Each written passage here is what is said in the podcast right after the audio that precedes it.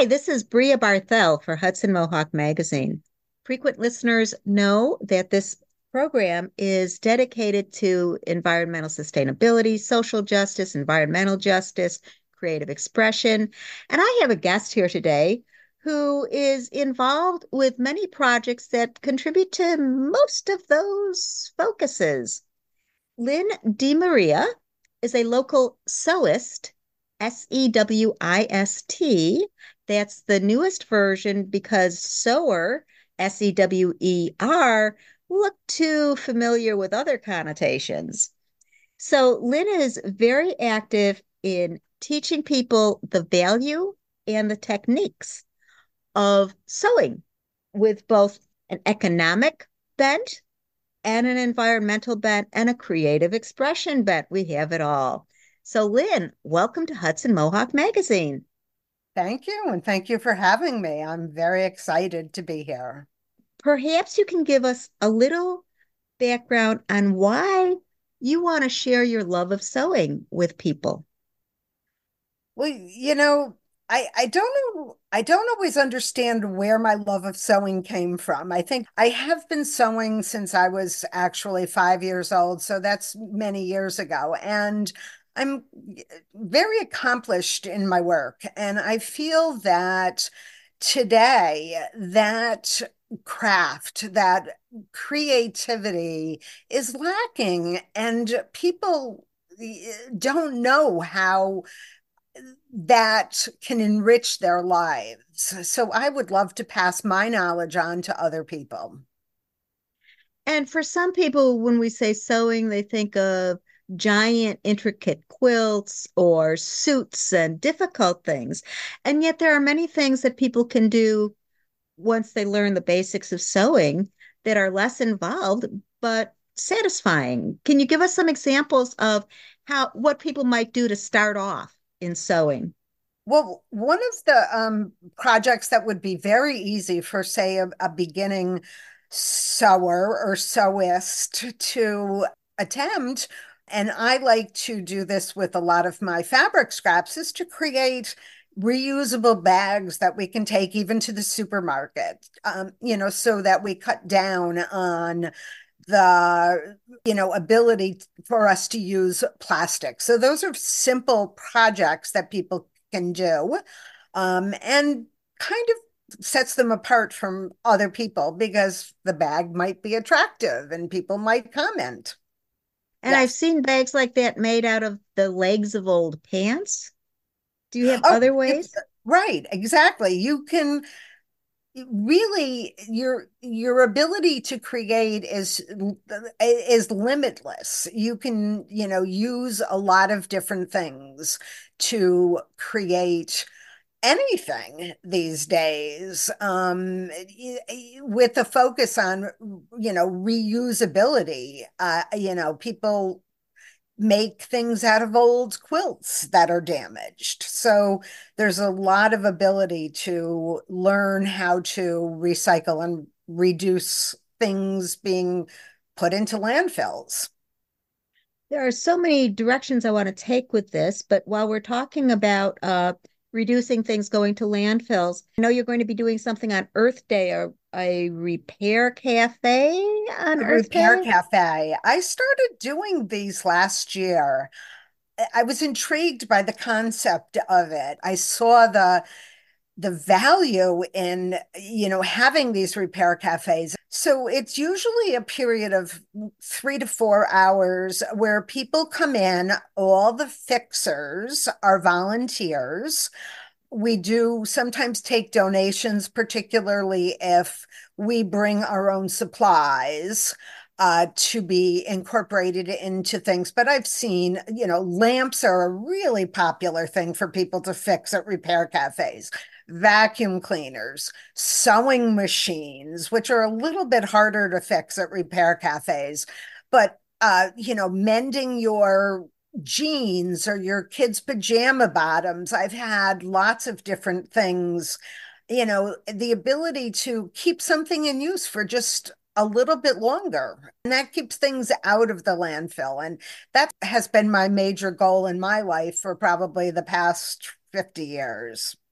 Yes. And one of the things you mentioned that I hadn't thought about was that repairing things also allows people to keep their cherished items and keep using their cherished items.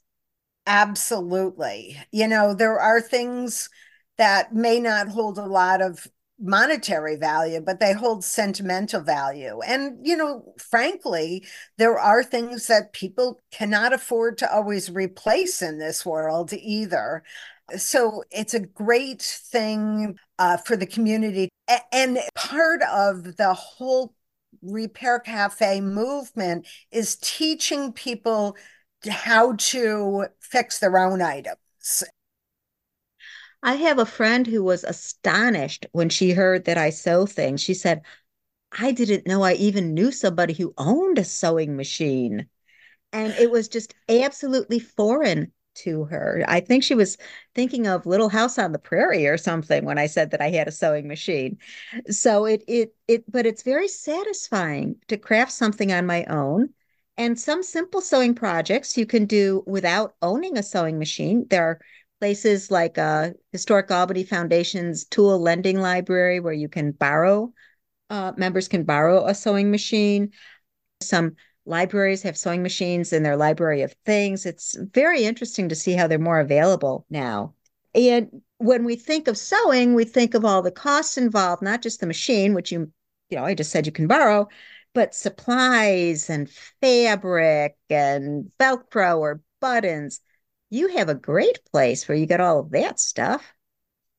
I do. Um, I volunteer at a not-for-profit in Albany called Upstitch. And uh, Upstitch takes in crafting supplies, yarn, notions, fabric, ribbon, pretty much everything. It's a, a, small collection of things. It's one of those places where you it's catch as catch can. But boy, when you find a good buy, you jump on it at Upstitch. And not just the the fabric, but also the thread. Thread for like a quarter uh, spool. It's just an amazing, amazing nonprofit on New Scotland Avenue in Albany. And then you you have an upcoming mending day on the Happie Collective on Lark Street. The mending day is like Repair Cafe, but it's just for it sewing. It's uh, kind of a service to the community. I will be there for three hours. If there are things where I actually have to put money into the project, uh, I, I will be charging a small fee for say zippers or, or or things like that that I might have to use. One thing I would suggest to listeners if you do plan to come to the Mending Cafe is wash the clothing ahead of time if possible. I offered to help somebody with repairs on something and she gave it to me and it was sweaty and dirty and it's like I don't want to touch it. So uh you you'll you'll be there, you'll at the Happie Collective at 197 Lark Street on March 2nd from 2 to 5. Uh, do people have to register in advance or anything? No, they don't. Okay. And then you said that you hope to offer sewing classes in the future. Yes, we currently with Upstitch sent out a survey asking people what types of classes they would like. So we're trying to cater to uh, what is needed or necessary in the community. I do get asked every single time I work at Upstitch for sewing lessons. so, and I also do private lessons if if anybody would be interested, and that's I would do those at the Happie Collective also. So, okay, and uh, some contact information. How can people find out more about you and more about where you'll be doing these repair cafes and things? Well, usually I advertise things that I do on Instagram or on Facebook. Uh, I know that both a Happie Collective and Upstitch are both very active on both of those. I also, I mean, I do have a business. So if people wanted to get a hold of me, my email is LAD, my initials, 357 at gmail.com. So that is Lynn DeMaria. She's yes. a sewist. She is a community supporter to share her love of sewing, um, to to promote sustainability, to promote individual crafting and creative expression. Lynn, thank you so much for talking with the listeners of Hudson Mohawk Magazine. Thank you so much for having me. I really appreciate it.